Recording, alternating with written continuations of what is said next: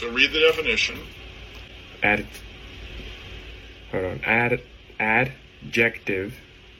Repeating and long-lasting, continuing regularly, regularly, for a long time. Okay, so that's what that word means. And did you know that word, chronic? You know what? I just read it, but I still don't even know what it means. I got to read it again. Yep, go Uh, ahead. adjective. Repeating. Adjective is a part of speech. So an adjective is Adjective. a kind of word that describes another word, Adjective. right? Like Okay. wearing a, a red shirt. Red is an adjective because it's like describes what kind of shirt it is.